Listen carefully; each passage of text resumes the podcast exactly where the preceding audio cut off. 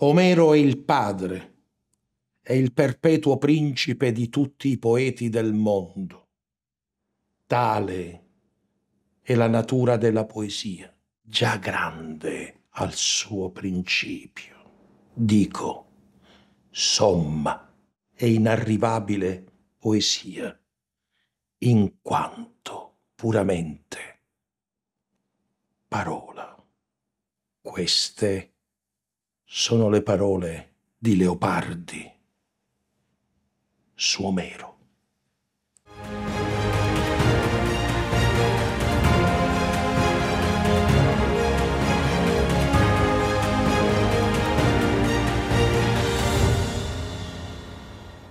Il padre di tutto ciò che significa verità poetica, il principe il primo, l'inarrivabile, è come un abisso insondabile,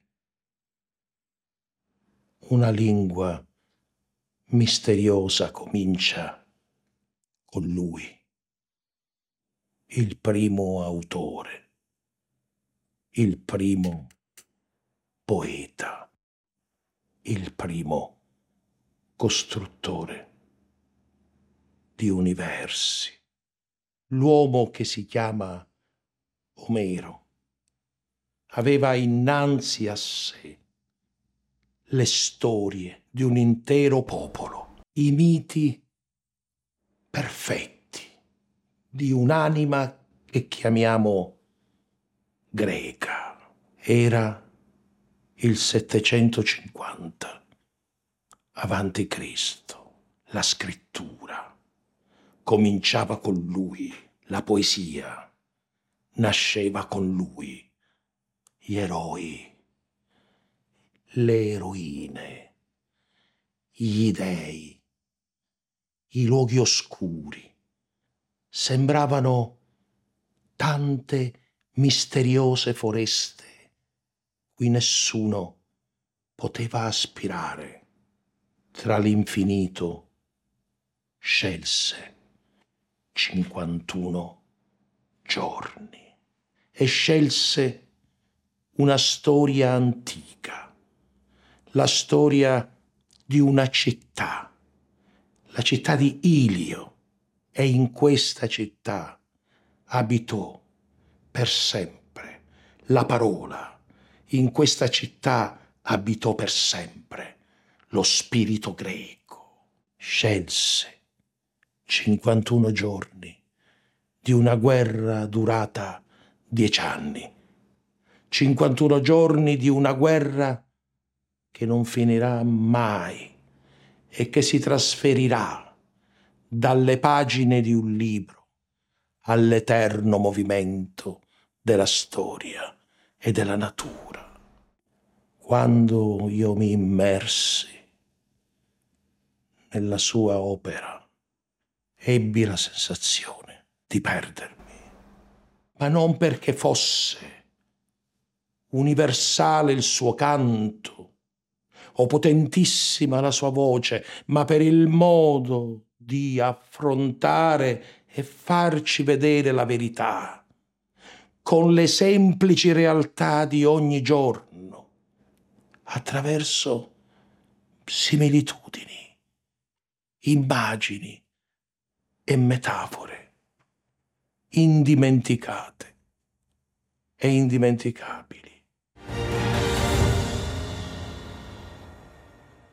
Due metafore, due similitudini e ricordo di avere pianto quando un misterioso eroe fu colto nell'istante della sua morte e la similitudine era bellissima.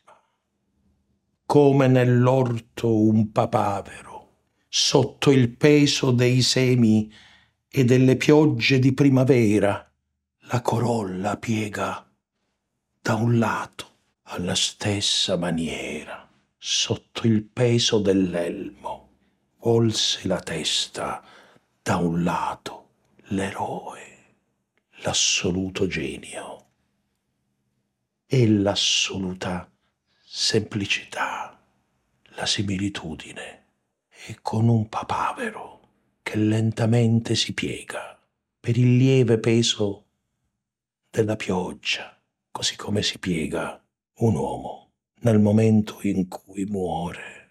E mi viene in mente la similitudine del momento più importante della storia di Ilio, quando Patroclo chiede, piangendo ad Achille, di ritornare in battaglia.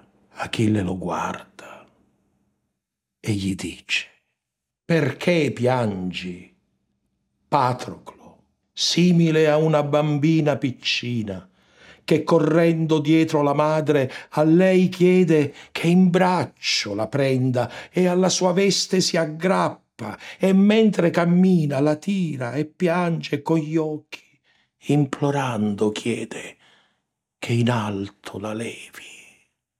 Questo è Omero, racconta di Patroclo che chiede la gloria, allo stesso modo di una bambina che vuole essere presa dalla mamma perché è stanca di camminare. Quante volte io l'ho visto fare alle mie bambine. Omero è il padre di tutti i poeti. Omero è colui che costruisce il suo universo per la prima volta la poesia è episteme, è scienza che sa come organizzare, come muovere dal principio alla fine le sue storie. L'Iliade, il poema di una città e dell'uomo, il poema che riassume l'intera esistenza che indica quale sarà la strada e il destino della nostra umanità sofferente, che vede come la guerra sia il destino dell'uomo, come la guerra sia la nostra straziante identità, ma in questo costruisce la più alta immagine di pace che sia mai stata pensata. La pace di quell'anima che nel difendere la città trova il suo significato stesso di essere, di esistere e di vivere. La guerra e la pace, le due città scolpite sullo scudo di Achille. Le due città, l'una in pace, ma avendo in sé i germi della distruzione e della guerra, l'altra in guerra, ma avendo in sé i semi della stessa composizione. Omero inventa la storia. Omero racconta che cosa significa storia. Siamo davanti a Ilio, la città alte mura, al centro le pianure, le grandi pianure, scena di ogni battaglia umana verso il mare, le navi degli Achei, perché gli Achei sono venuti a Troia per conquistarla e i troiani sulle alte mura delle loro città tentano di difenderla. Così, misteriosamente, Omero vede l'essenza del nostro destino su questa terra, i difensori sulle alte mura e gli egemoni volti alla distruzione della città. La storia è un'infinita catena di città assediate, come oggi l'assedio ai difensori ucraini, come oggi l'assedio alla striscia di Gaza, come un tempo l'assedio di Napoleone a Mosca, sempre l'assedio sempre la lotta infinita tra egemoni e difensori. E sulle pianure la guerra, la lotta. Perché che cosa è la guerra? Se non lo strazio dei corpi, se non le membra di siete vita degli innocenti, se non il sangue, le vite spezzate. Che cosa è la guerra?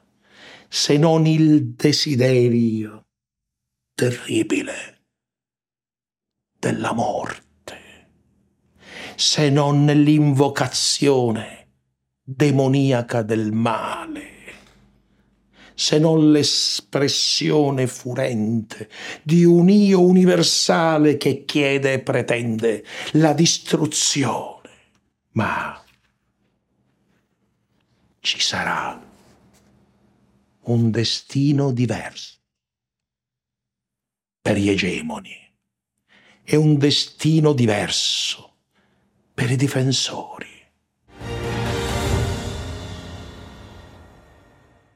Fanno sperare. Le parole di Cassandra nell'Agamennone, che ha chiarissimo il destino dei difensori e il destino degli egemoni. Dice Cassandra, più degli Achei fu la mia città felice per una sola donna e un solo amore per conquistare Elena gli Achei vennero a migliaia e incontrarono la morte. E lo stratega nobile e sapiente per un oggetto immondo ebbe l'ardire di perdere colei che era al suo cuore più cara, la figlia che era gioia al focolare, per riportare a casa del fratello chi per suo volere era fuggita e non per forza rapita. E vennero alle rive di Ilio e l'uno dopo l'altro vi morirono e non per difendere i confini della patria alte mura. Coloro poi cui Ares diede la morte, gli egemoni, i loro figli non guardarono nel momento della loro fine non furono composti da braccia innamorate sul loro letto di morte, furono seppelliti in una terra straniera e le spose, abbandonate, morivano senza padri e senza figli, mai difensori i troiani sono morti per la patria. E questa è la lode più bella. E mura amiche accolsero i caduti e mani amorose li composero tra bianchi panni. E la terra madre li accolse dolcemente.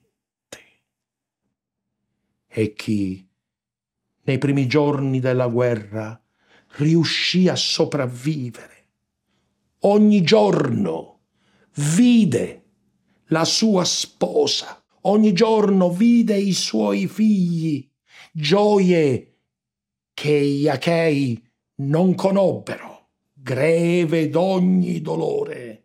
A te sembra, o oh madre, il destino di Ettore. Ti sbagli, fama di eroe morendo ha conquistato. L'assedio degli Achei fu causa della sua gloria. È ignoto a noi il suo valore se solo in patria fossero rimasti.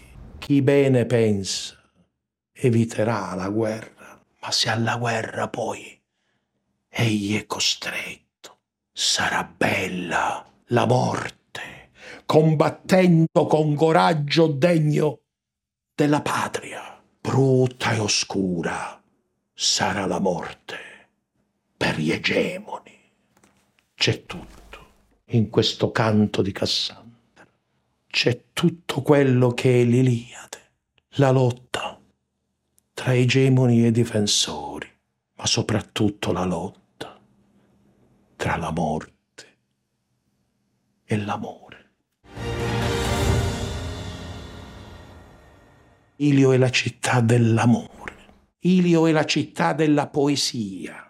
Ilio è l'iperuranio del bene e della bellezza. È un universo d'amore infinito.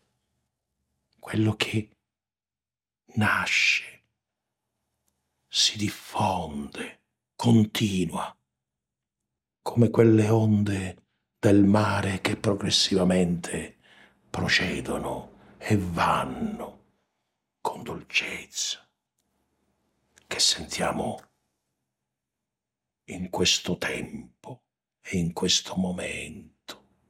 Che cosa dire dinanzi a tutto ciò? Che forma d'amore mai questa che questo libro nasconde? Che forma d'amore ci consegna l'Iliade? Tutte le forme d'amore possibili. L'amore immenso di Patroclo per Achille, l'amore finale che unisce l'assassino di Ettore al padre. Achille ha, ha ucciso Ettore. Il padre di Ettore va dall'assassino del figlio, ma accade un miracolo d'amore, perché nell'ultimo canto accade che Achille riconosca nel vecchio Priamo suo padre, il vecchio Peleo, e lo invita a dormire nella sua tenda come davvero fosse suo padre. E Priamo, in quel miracolo, vede nell'assassino del figlio suo figlio, perché riconosce Priamo che Achille è come Ettore, seppure lo ha ucciso per vendicare l'amico. Ma quanto amore nell'Iliade, quanto amore in questo libro che racconta della guerra, quanta vita in questo libro dove quasi tutti muoiono. Quale miracolo ha scritto e fatto Omero con la sua Iliade. Trovo straordinario quello che dice Luigi Zoia nel gesto di Ettore, uno dei libri più intensi e importanti della cultura italiana del Novecento.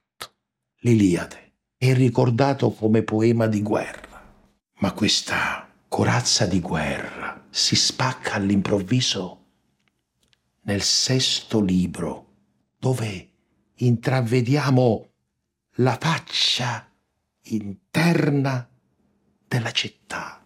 Ettore si aggira tra i luoghi segnati dalla presenza femminile, perché è con le donne che comincia la rinascita e l'assoluto predominio dell'amore sulla morte.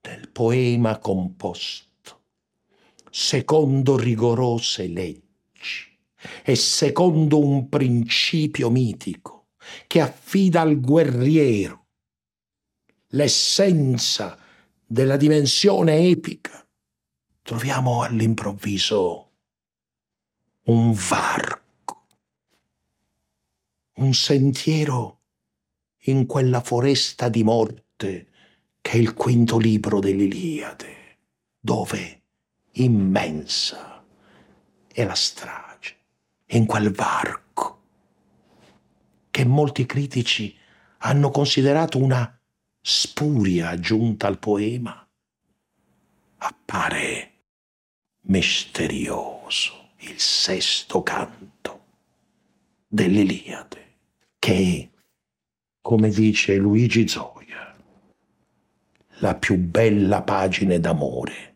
della storia della letteratura di tutti i tempi.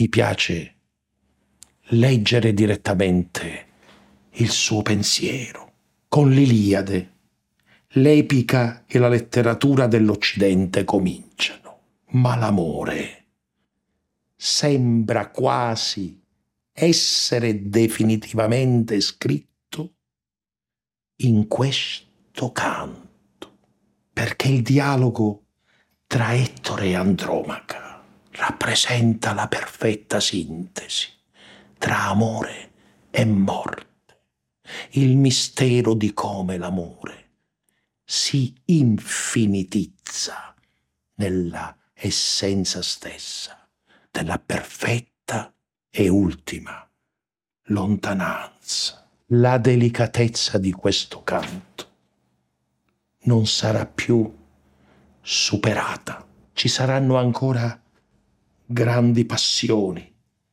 ma mai più un'armonia di sentimenti come questa. Omero non ci lascia solo il canone dell'epica, ma anche il canone dell'amore che non si piega e non si discute. Canta l'amore per la prima volta e lo canta per tutti i tempi e per sempre. Il sesto canto dell'Iliade, l'incontro fra Ettore e Andromaca, è la pagina più bella della letteratura mondiale. Il canone dell'amore, come dice Zoya, tutto ciò che noi possiamo comprendere di questa parola e di quello che questa parola significa. Lo possiamo comprendere attraverso il viaggio che ora con Ettore noi iniziamo. È un viaggio, è il racconto di una via, una via amoris, un viaggio attraverso le tappe che ci portano dinanzi alle porte luminose di quel regno dove tutti desideriamo vivere, le porte scee, le porte di Troia, ma sono la soglia del mistero. I guerrieri troiani le traversano ogni mattina e non sapranno se torneranno vivi la sera. Le porte scee sono la soglia che divide la vita dalla morte nell'istante della strage più crudele. Ettore abbandona la lotta in proprio gesto secondo l'universo guerriero e comincia il suo viaggio che in ogni stazione determina uno di quei sentimenti che sono le radici stesse dell'amore. Vede dinanzi alle porte di Troia una folla. le madri, le sorelle, le spose dei combattenti, pallidi, ansiosi, chiedono notizie perché temono che la morte abbia tra le sue mani le vite degli amati. Quando giunge Ettore alle porte scee, gli furono incontro le mogli e le figlie dei teucri, chiedendo di loro figli e di sposi e di amici. E l'una e l'altra invitava a pregare gli dei, perché su molti pendeva un destino di morte ed uno ad uno le consolava. Si ferma Ettore non può andare oltre. Il dolore degli altri lo ferma, perché nessuno di noi può andare avanti dinanzi al dolore degli altri. Uno ad uno le consola, le spose, le madri, i fratelli, i figli, ed invita a pregare perché la morte sia allontanata dai loro cari. È il primo momento, è il primo elemento, è la prima radice del canone d'amore che stiamo inseguendo e cercando di capire in questo viaggio che cosa è più importante della consolazione. Assumere sulle proprie spalle il dolore degli altri, dividere insieme la sofferenza, alleviare il peso dell'angoscia, essere accanto, guardare negli occhi chi ha paura è il primo dovere diventa non andare oltre quando il dolore degli altri ti è davanti. Fermati e consola questa prima stazione. Comincia a prendere forma quella essenza stessa del difensore.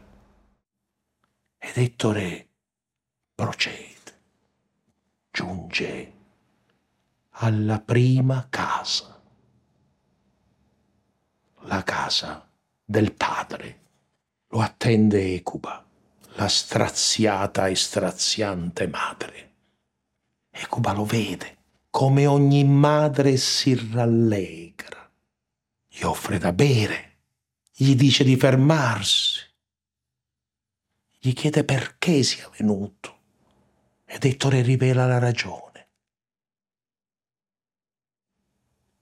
entrato in città perché intende chiedere alla dea Atena che allontani la strage dai giovani troiani e nella casa del padre per domandare una grazia agli dei.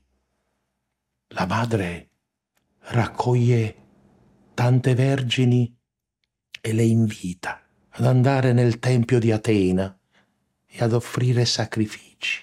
Così accade.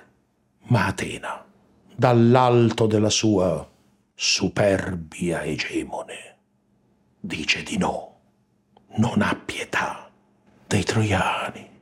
È vano pregare gli dei quando il destino ha deciso ogni cosa. Una nuvola trascorre nei suoi pensieri e Paride è il fratello che non ha visto in battaglia il vero autore della guerra e decide di passare dalla casa del padre alla casa del fratello traditore di Troia. Molte volte ho creduto che il destino degli egemoni sia condizionato dalla vigliaccheria dei buoni, che tutti abbiamo paura di morire, che è difficile prendere le armi per difendere fino in fondo la propria città. Quando tanto tempo fa ho accompagnato Ettore in questo viaggio, ebbi paura di quello che ho letto nella casa di Paride. È una casa che Omero chiama bella, una casa in cui regna il nulla, in cui l'amore non ha posto e lo trovò, dice il testo, che l'armi sue belle puliva e scudo e corazza e tentava l'arco ricurvo, sedeva e l'energiva tra le sue schiave, alle ancelle ordinando lavori mirabili e uno spaccato atroce, perché l'immagine della borghesia della mente e dell'anima di là da ogni composizione sociale, l'immagine di un tempo fermo, l'immagine di chi non combatterà mai per amore, ma per convenienza. Paride pulisce le armi. L'immagine è chiarissima piega l'arco per comprenderne la fattura e la resistenza, senza che la freccia scocchi, mentre intorno c'è la morte, mentre tutti rischiano la loro vita. Il borghese di sempre sta nella sua casa dove la donna ha trasformato il letto in alcova. Sta con Elena, quell'Elena che ordina opere mirabili alle ancelle, che vive nella miseranda attesa del piacere. Quante società e penso con malinconia anche alla mia, in questa mia città vittima della mafia. Quante volte gli egemoni hanno vinto perché quella zona grigia di uomini capaci di combattere, ha ceduto alla resa, ha deposto le armi o le ha lasciate inattive. Paride è l'immagine di questa società inutile, malata e complice perché gli egemoni per dominare hanno bisogno di queste stanze, hanno bisogno di uomini come Paride, che invece di scendere sul campo di battaglia lucidano le loro armi, facendo finta di combattere, senza complici. Non ci sarebbe mai la vittoria degli egemoni in ogni società, all'antica Grecia ai nostri salotti contemporanei. I complici sono i veri colpevoli della caduta della città.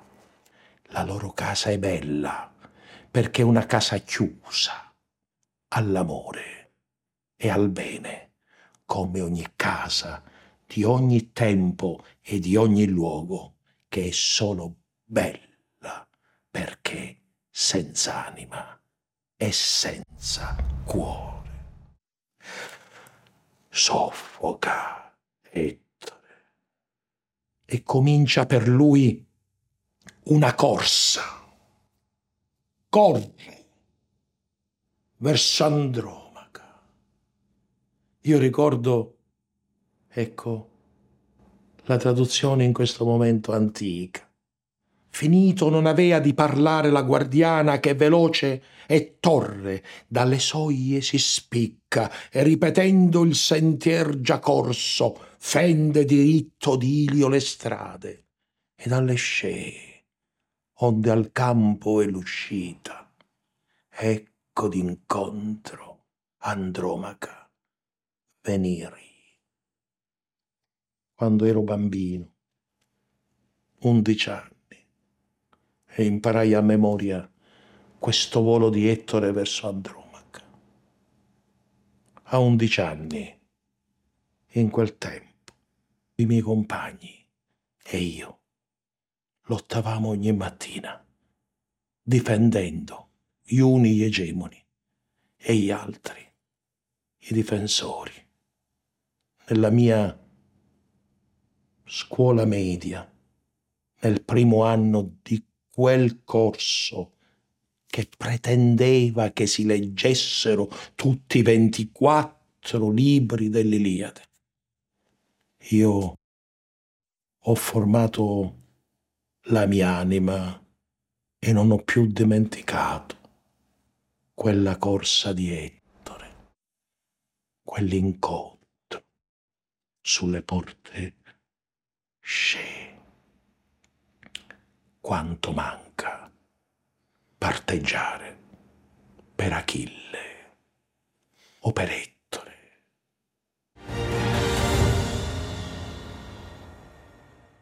Lei è lì, mainomene, come dice il testo, impazzita. Non ha resistito ad attendere Ettore nella sua casa lo vede. Lei gli va incontro. I versi 399-406 sono tra i versi più belli della poesia greca. Sono i versi della omilia, dell'incontro. Seguire i movimenti di Ettore Andromaca è come seguire una misteriosa regia dell'amore che li conduce l'uno nell'anima dell'altro. E gli andò incontro e insieme all'ancella ora andava. E tra le braccia il bambino così piccolo e dolce, l'amato figlio di Ettore, simile a Stella, che egli chiamava Scamandrio, e gli altri Astianatte, poi che Ettore solo Troia difendeva. Così egli sorrise guardando il bambino in silenzio e Andromaca accanto gli venne in silenzio piangendo e forte la mano gli strinse gli va incontro l'ancella il bambino non si è separata Andromaca dal figlio. Bambino che ha due nomi. Ettore Andromaca lo chiamano Scamandrio. La città lo chiama Astianatte perché i figli non ci appartengono, appartengono alla società che li cresce. Alla comunità che li accoglie. Per tutti, quel bambino è il simbolo del padre. Per la madre e per il padre è soltanto il proprio bambino. E i tre versi che seguono sono di una infinita bellezza, di quella pura poesia di cui parlava Leopardi, irraggiungibile, perché semplice.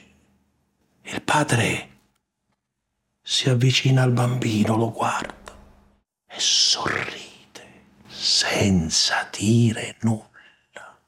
Andromaca va accanto ad Ettore anche lei in silenzio, ma piange.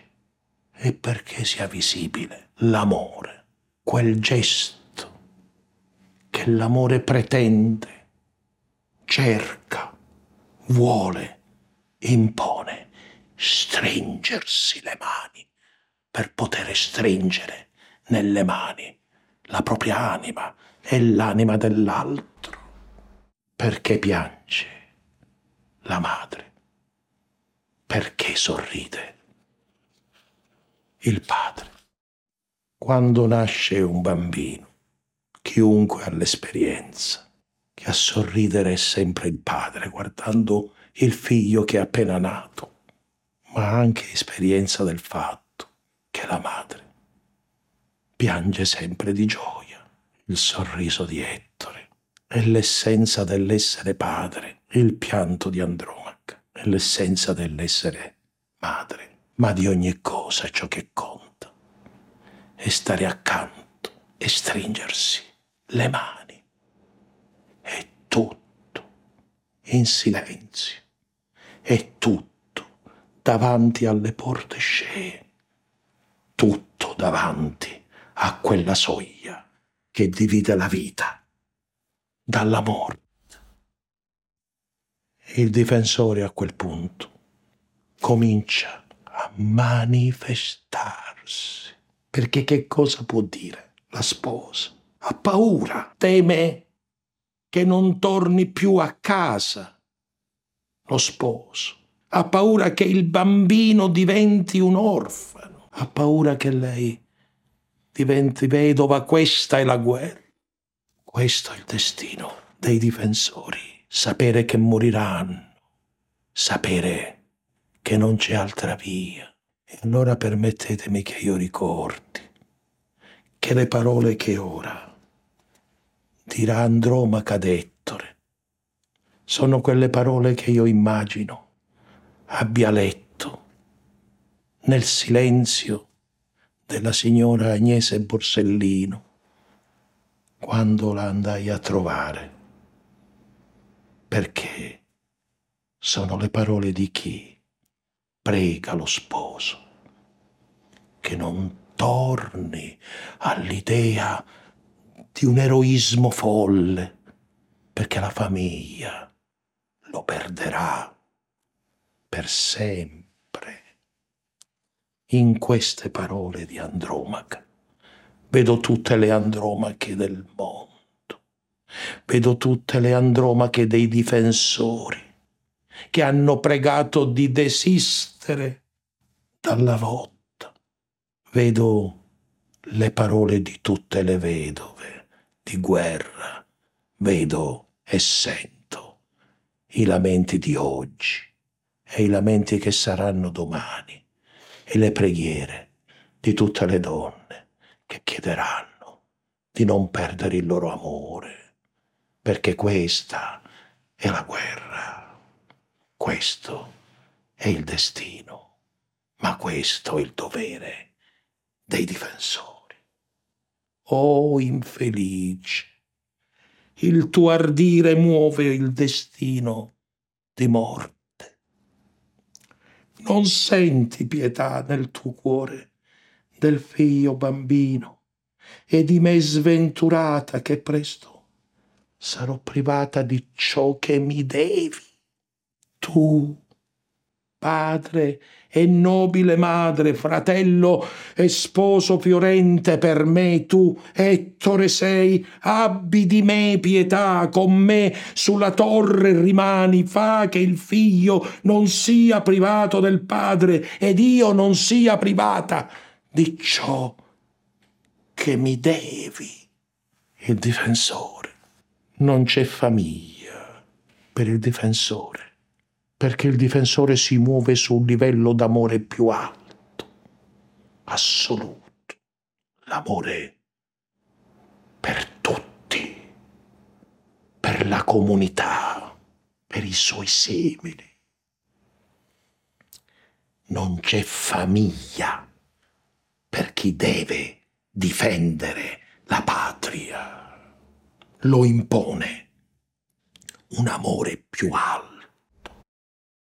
tu, onore di pianti, Ettore avrai, finché sia santo e lacrimato il sangue per la patria versato, e finché il sole risplenderà sulle sciagure umane, onore di pianto. Ma il pianto sarà solo di Andromaca. Ettore la guarda e le risponde, rivelando il vero coraggio, incarnando il valore assoluto, che niente è la libertà se staccata dal dovere, che niente è il dovere se non è fondato sulla libertà. Così le rispose Ettore, elmo abbagliante, tutto quello che dici. In cuore io sento, ma temo il giudizio dei troiani e delle loro donne lunghi pepli, se vile dalla lotta mi allontano, e il cuore a spingermi alla lotta da che ho imparato a esser forte sempre e tra i primi guerreggiare al Padre e a me stesso procurando gloria grande, perché tutto io so, catafrena, cai catasiumon, secondo cuore e secondo ragione. Verrà il giorno e verrà la morte di Ilio Sacra e di Priamo padre e dei troiani dalla bella lancia ma del dolore futuro dei troiani, di Ecuba e del re dei fratelli che sulla terra, valorosi e molti, moriranno per mano nemica. Io non ho cuore, ma del tuo destino, semmai un acheo, tunica di bronzo, trascinerà il tuo corpo mentre piangi, privata d'ogni libera tua luce è giunta d'arco. Tesserai la tela e l'acqua porterai dalla fonte Messeide o Iperea senza tua voglia coperta dal destino, pura forza. E un giorno qualcuno potrà dire le tue lacrime amare, conoscendo. Ecco, costei che piange era la donna di Ettore, che era il primo nella lotta fra i troiani quando si combatteva intorno ad Ilio. Forse queste parole un giorno udrai, rinnovato dolore sentirai, non ci sarà un uomo che ti dia libero il giorno, morto, che io coperto sia dalla terra prima che la tua voce disperata senta, prima che io conosca il giorno che vedrà. La tua caduta cosa dice? E tanti versi per evocare il futuro. Racconta ad Andromaca presente quello che sarà la sua vita da schiava. La vede schiava, la vede piangente, la vede offesa, la vede derisa. Ma sarà così se il destino vorrà in quel momento, in ogni momento, nel momento capitale. Niente fermerà il difensore che comunque ha dinanzi a sé il dolore di chi più ama, perché il difensore è il nome della libertà. E la libertà significa una sola cosa, il dovere, perché Tiumos e Fren, quella che chiamiamo ragione e quello che chiamiamo cuore, non sono altro che i nomi della libertà, cuore e del dovere, mente in questo incontro è fondata ogni etica. In questo incontro è fondato il senso primo e ultimo della libertà che si identifica col dovere essere. E il dovere, lo spirito, il cuore del nostro essere liberi. Ettore non può, perché è libero, fuggire al suo destino. Non ci sono altri discorsi, perché l'amore non può essere amore senza libertà. E non può essere amore senza una libertà coniugata al dovere. Sembra che Ettore accetti, sembra che Andromaca accetti. Ed è il momento di mutarsi in altro. È il momento del diventare madre e del diventare padre. Catafrena cai catatiumon. L'amore ha composto le anime momentaneamente divise. Ettore e Andromaca si sono incontrati. Ora non ha più senso nulla, non ha più senso parlare, non ha più senso la guerra non hanno più senso le parole. A quel punto Ettore vuole suo figlio in braccio, lo vuole sentire, lo vuole toccare, lo vuole carezzare, ma dimentica di togliersi l'elmo, l'elmo ondeggiante l'elmo che fa paura, l'elmo che ricorda la guerra. Il padre sorride. Ancora una volta.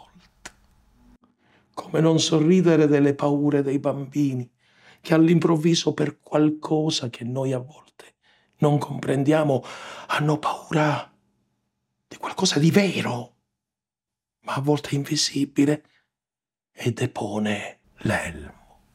Questo gesto segna l'inizio della vera paternità. Con questo gesto Ettore rinunzia alla sua identità di guerriero che combatte per vergogna, perché non può ritirarsi a vergogna del giudizio delle donne e degli uomini della città, si priva dell'elmo e si priva della sua corazza di eroe antico e diventa padre. È grande e la nostra gratitudine per Luigi Zoia, che nel gesto di Ettore, il suo libro più bello, così descrive il momento a questo punto madre e padre sorridono. Ettore si sfila l'elmo, lo pone a terra e può abbracciare il figlio. Lei va, il figlio in alto con le braccia e con il pensiero e questo gesto sarà per tutti i tempi il marchio del padre Ettore prega per il bambino sfidando le leggi dell'epica. Zeus e voi altri dei rendete forte questo mio figlio e che un giorno, vedendolo tornare dal campo di battaglia, qualcuno possa dire guardate, è più forte del padre. Sono parole rivoluzionarie. La preghiera di Ettore ha travolto l'onnipotenza immobile del mito, rendendo il bambino figlio e il figlio speranza in qualcosa di migliore dei tempi mitici. E aggiunge Zoya, perché questa figura così lontana nel tempo, nell'irripetibile semplicità della sua vicenda, sa commuoverci più degli eroi di ogni epoca. Ettore non compariva in altri racconti, è un'invenzione di Omero. Egli è guerriero, è padre di famiglia. Altri eroi epici hanno figli, ma tra questa condizione e quella del combattente non corre rapporto. Ettore è invece l'una cosa in funzione dell'altra, la sua generosità paterna e scandalosa per quei tempi. Ettore è guerriero. Perché? Padre, perché il suo compito è dare al suo figlio una città libera, come egli è libero nel nome del Padre. Nasce un nuovo universo, l'universo nel quale il Padre è lo scudo del Figlio e la sua speranza. E mi piace ricordare quella immagine delle troiane di Euripide. Astianatte sarà ucciso. Il figlio di Achille lo butterà giù dalla torre anche da morto. Ettore proteggerà il figlio, perché la bara di Astianate sarà lo scudo del padre, dentro lo scudo del padre. Il suo corpo piccino sarà protetto dalla violenza degli elementi e degli uomini. E lasciamo ora Ettore Andromaca e la sua preghiera, quando, tolto l'elmo, pieno d'amore ride al figlio e la madre finalmente ride insieme a lui perché fa sorridere il bambino che ha paura e pose il suo bambino tra le braccia alla sposa che egli amava. Nel suo seno odoroso ella lo accolse, versando insieme lacrime e sorrisi. Il dovere è la nostra libertà e la libertà di ciascuno di noi è il dover essere quello che noi siamo chiamati ad essere. Questo accade dinanzi alle porte scee, la soglia tra la vita e la morte.